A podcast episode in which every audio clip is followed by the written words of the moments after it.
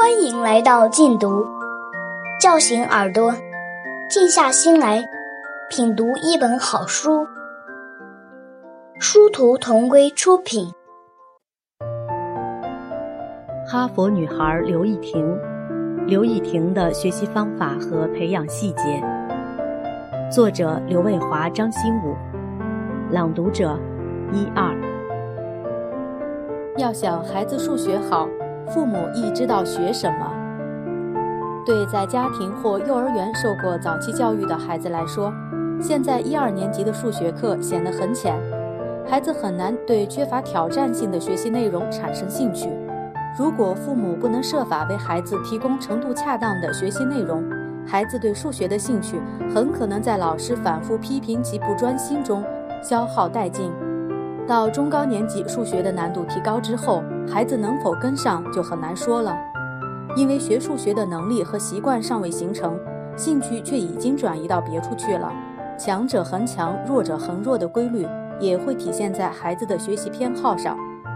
如果父母知道学好数学离不开哪些能力和知识，能在课外用富有挑战性的学习内容吸引孩子自学数学，情况会好得多。另外一种情况是，孩子早期没有开发数学潜能，数学显得难度较大，需要课外辅导。不论是哪种情况，要想孩子数学好，父母都宜知道数学究竟要学什么，以便更好地观察孩子的学习状况，及时提供有效的指导和帮助。一般来说，数学的学习任务可大致分为四个板块：一是数学基础知识，数学课本中包含的概念。公式、定理、定义、法则等，都属于基础知识的范围。它们在数学教材上大都以黑体字的形式出现。基础知识是数学天地的交通规则，如果记忆不全、不牢，或者理解有偏差，都有可能在解题时出交通事故。对数学知识，应该在全面深入理解的基础上，做到无遗漏的牢记。辅导建议：如果这方面漏洞很少。可采取零星解决的对策。学习中发现了一个漏洞，就解决一个；但如果抽样检查发现漏洞较多，最好对所学的知识再做一次全面检查，把漏洞都一一找出，然后采取集中大扫除的办法解决。二是数学基本技能，数学技能包括四则运算技能、运算的优化技能、使用数学工具、绘制图形和图表的技能等等。这些都是应用数学知识的必要能力。如果不扎实、不熟练，就会妨碍数学知识的应用效果，使整体水平下降。辅导建议：数学基本技能光会还不够，最好能以熟练为标准。在后面的速算扑克牌、开发数学潜能一节里，介绍了解决运算能力不足的训练方法，供遇到这类问题的家长和孩子参考。这是数学技能中较大的一块硬骨头，无论心算、笔算。绘图还是其他数学技能都有熟能生巧的规律。如果这些方面不够好，需要先找准具体的薄弱环节，再实施相应的单项训练，使之熟练化，问题便迎刃而解。这类单项训练在本章还有不少介绍。三是数学思维能力，数学思维能力是导致学生之间数学实力拉开差距的核心内容，可分为初级阶段和高级阶段。初级阶段的特征是循规蹈矩，能按教材上的常规要求去思考分析，并顺利解出一般的数学题。但对难度较高、变形较大的题，由于抽象概括能力不足，就会步履维艰了。高级阶段的特征是勤于思考，思路开阔而灵活，善于从多种角度找出解题的最佳途径，还善于用已有知识解决未曾遇到的问题。尤其有价值的是。数学思维能力训练对开发创造力非常有效。在我看来，这也许是孩子能从数学中得到的最大回报。辅导建议：一、模拟出应用题，帮孩子发展抽象概括能力。婷儿一到三年级时，为了巩固记忆并检验他是否真的懂了新学的应用题，我们会把这些应用题的条件稍加改变，让他列算式。举个最简单的例子：如果书上有道题是。六十斤苹果分五筐，每筐多少斤？既可以改成八十斤香蕉分成四筐，每筐多少斤？也可以改成一百个人坐四辆车，每车多少人？如果孩子能顺利的解答，说明孩子已能理解具体事物的数量与抽象的数学公式之间变与不变的关系。如果有时间，还可让孩子自己模拟出题，在大人鼓励为主的气氛下，模拟出题能给小学生带来小小的成就感，提高对动脑筋解难题的兴趣。二，在成人指导下进行一题多解、精题多思的训练，帮助孩子开拓思路。精题多思的方法在第八章《学习方法：中学数学及其他》里有专节介绍，容后再述。如果存在基础知识不牢固、基本技能不扎实、学习习惯不良等问题，还需要另外对症解决。四是学习方法与习惯。学习习惯是一种战斗力，有效的学习方法也可看作好的学习习惯，他们对学习效果都会产生很大影响。因此，父母还应观察、发现学习习惯中的不足。辅导建议：小学生学数学的习惯涉及到课前、课上听讲、笔记、复习、作业等环节。如果存在不足，可以通过从旁观察、与孩子谈话、访问老师、分析作业等方法去发现。具体方法，本章后面将分别介绍。重视开发空间想象力，空间想象能力是学数学需要的四种重要能力之一。如果不能及时开发，不仅对学小学数学有障碍，而且会在初中和高中导致更多困难。据调查，有百分之三十左右的初中生学平面几何时感到困难。并由此开始失去对数学的兴趣。究其原因，空间想象能力不足是一大原因。空间想象能力不仅对数学重要，对其他能力的发展也很有价值。在很多重要的发明创造和艺术杰作中，都可以看到空间想象力的活跃身影。空间想象力来源于人类共有的天赋潜能——空间智能。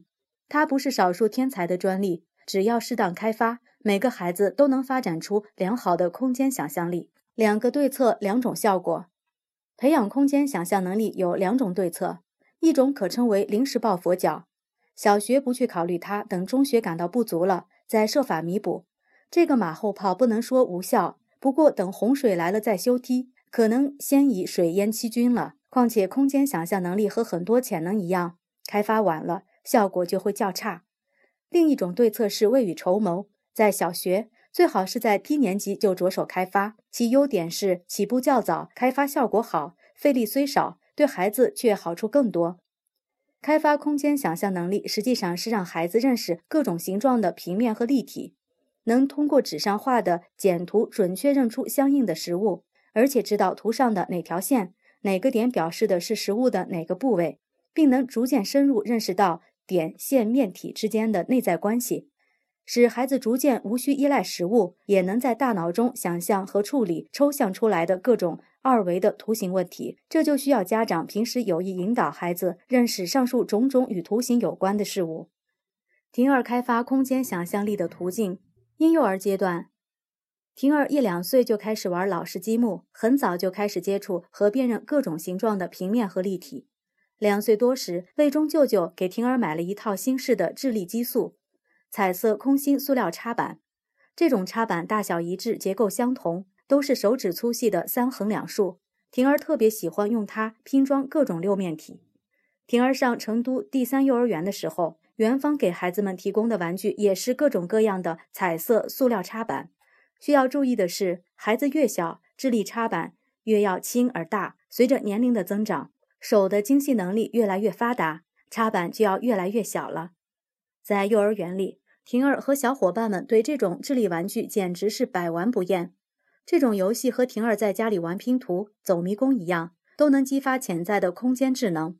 婷儿六岁时玩过三本纸塑料游戏，经过一番聚精会神的剪裁、粘贴，看到的是一个个造型可爱的纸玩具、纸城堡，看不见的是悄悄发展的空间想象力。幼儿就是要通过具体的事物来发展各种智能。小学阶段。在婷儿小学低年级，我跟他做过一些更为抽象的智力游戏，继续开发空间想象力。首先是图形方面的游戏，聊天时我会有意提一些趣味性的问题，启发婷儿在思考中建立各种图形概念。有一次，我问婷儿：“一张桌子有四个角，用刀砍掉一角，还剩几个角？”婷儿自信地回答：“砍去一个小角，剩五个角；砍去一个对角，剩三个角。”我五岁就做过这个实验，爸爸，你难不住我。我夸奖一句，答得不错。接着说，那就来个难点的。你看，用六根火柴可以摆出两个三角形，只许你移动其中的三根，怎样变成四个三角形加一个菱形？婷儿顿时来了兴趣，马上就试来试去，在我启发下，终于找到了正确答案：用两个三角形反向重叠。我进一步提问，还是只能动三根火柴，但要去掉菱形，变成四个三角形，你行吗？我等婷儿试了几个方案之后，又点拨了一句。这里的关键是要把平面变成立体。婷儿恍然大悟，捏着三根火柴，搭出了一个四面体。我趁机教给他画透视图的方法。通过这一类的游戏，婷儿对图形分解、组合和变形的兴趣大增，空间想象力也在游戏和笑声中不断提高。还有手工制作，一个圆纸筒，用剪刀竖着剪开摊平，就成了一张长方形的纸。婷儿从中领悟到。原来圆筒的表面是这样的，一个扇形，把两边粘在一起，就形成了一个无底的圆锥体。一个装牙膏的纸盒，摊开来摊平，再数数它由多少个面组成。这些简单的空间变化游戏，能直接促进数学抽象思维能力的发展。切菜也是培养空间想象力的机会，把萝卜、土豆随意切成各种块状。再组合还原，相当于立体的拼板游戏，又好玩又直观，立体思维的能力也随之增强。利用数学奥校题开发空间想象能力，这对婷儿也有很多好处。婷儿在奥校里就遇到了不少图形题，例如数一数图形中有多少个三角形，一块不规则的图形，怎样把它分成四块大小及形状都一模一样的小图形。怎样把一块不规则的图形剪开，再拼成一块标准的正方形等等，不仅是平面图形，对立体图形的训练也是婷儿在奥校吸收的营养。如一个正方体的六面写了五种不同的字母，仅通过三个不同角度的视图判断哪个字母被写了两遍，在一个六面体上比较两只蚂蚁爬行的距离谁更短等等，在丰富有趣、灵活多样的思维挑战中。婷儿的空间想象力得到了良好开发，对图形和立体问题的处理变得十分轻松自如，为以后的发展提前扫清了障碍。需要开发空间想象力的孩子，可以到正规书店挑选一些和年龄相当的智力游戏书，因能发现更多有趣的智力游戏。速算扑克牌开发数学潜能。婷儿在小学低年级，数学曾有一段爱出漏洞的苦恼日子，一些简单的计算总是出错。明明会做的题，却常被无情的打了红叉，让婷儿心不服，口也不服，却又不知该怎么办。我分析了婷儿的问题，发现这是某些数学潜能开发不足的表现。既然这样，开发潜能就是最有效的对策。我采用的方式是通过算扑克牌来开发速算潜能。在三年级的暑假，每晚搞十分钟游戏式的训练，短短两个月里，婷儿的心算速度提高了将近十倍。一口气加完四十张牌不到十八秒，准确率也有极大提高，不再是个爱出漏洞的小筛子了。这一瓶颈问题的圆满解决，补上了婷儿的数学短板。训练之后的那个期末，婷儿成了当之无愧的全班第一，与年级第一仅有零点五分之差。半年后转到水平较高的新学校，婷儿又取得了一个新战果，两个多月就学完别人两年多的奥校课程。并勇敢参加市里的华罗庚金杯赛，获得了四年级一等奖。数学就这样成了婷儿的优势学科，以后再也没有变过。此后，我把速算扑克牌训练用于别的孩子，也取得了良好效果。就我所见，这个训练给婷儿带来了下面这些好处：一是有效开发了速算潜能，使大脑对数学运算的反应变得十分灵敏。数学差错大大减少，数学的整体能力明显提高，成绩也明显提高。二是数学能力提高后，成功的体验大为增加，这样就强化了自信心和进取意志。三是数学的高效率，为其他素质的培养腾出了空间。四是数学学得好，物理化学也有了好基础，实现了文理并进的目标。五是提高效率本身。也意味着减轻了学业负担。下面就是实施速算训练的具体方法。速算训练重点是加减法。在实施速算训练前，我先对训练内容做了一次分析，目的是严格圈定训练范围，以便减少无用功。通过对加减乘除、乘方、开方这六类运算形式进行的逐项分析，我注意到，乘法实际上是九九表与加法的结合。除法是九九表与减法的结合，乘方和开方也大同小异。显然，只要加减法和九九表过硬，乘除等运算就很容易达标。根据这个分析，我把训练的重点锁定在加减法上，范围小，训练就容易见效。后来婷儿的训练效果证明，这样做不仅效果不错，花的时间也最少。如果有家长朋友也想实施这个训练，请特别注意，对不同的孩子要提出不同的要求。基础好又练得顺手的，可以考虑适当提高要求；对进展不快的孩子，则可降低标准。要让每个孩子从头至尾都不断有战果可以自豪。保护孩子的兴趣和自信，比技术达标重要得多。否则，很多目标都难以实现。请注意。该训练是在婷儿已经熟练掌握凑十法的基础上进行的。具体做法包括以下三个步骤：第一步，进行简易加减训练。拿同一种花色的扑克牌，从一到十共十张，点数相加共为五十五。让孩子把牌的顺序洗乱，然后拿在手里一张张的出。出第一张时，嘴里念出牌上的数字；出第二张时，直接说出第一张牌与第二张牌相加的和，出第三张牌时说出跟前一个得数相加的和，一直到十张牌全部出完为止。得数应为五十五，其余得数都不正确。请注意，在连加的过程中，既不要念叨，也不要默想几加几等于几，而是要直接说出两数相加的和。例如，第一张牌是三，第二张牌是五，要直接说八。而不要说，也不要默想，三加五等于八，这样开始可能会慢一点，习惯了就能又对又快。需要进位时，要直接说出进位后的十位数及刚出的牌凑实后减剩下的个位数。例如，前一个数是十七，下一张牌是六，要直接说出二十三。就这样卡着秒表，一遍又一遍的相加，每算对一遍，就把用的时间记在本子上，算错了的不记。从这个记录能够看出训练的进展，可以起到鼓舞士气、增强信心的作用。绝大多数孩子经过这个单项训练，运算速度和准确性都能在短期内迅速提高。由于这个训练需要注意力高度集中，时间一长就容易疲劳。根据孩子的实际承受力，每一回合一口气进行三至五分钟就差不多了。兴趣大的孩子训练时间可以再稍长，承受力弱的孩子可适当缩减。以免孩子疲倦、厌烦、丧失兴趣。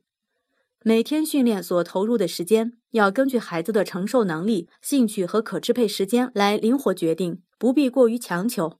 我对婷儿的要求是，每天练习时间不超过十分钟。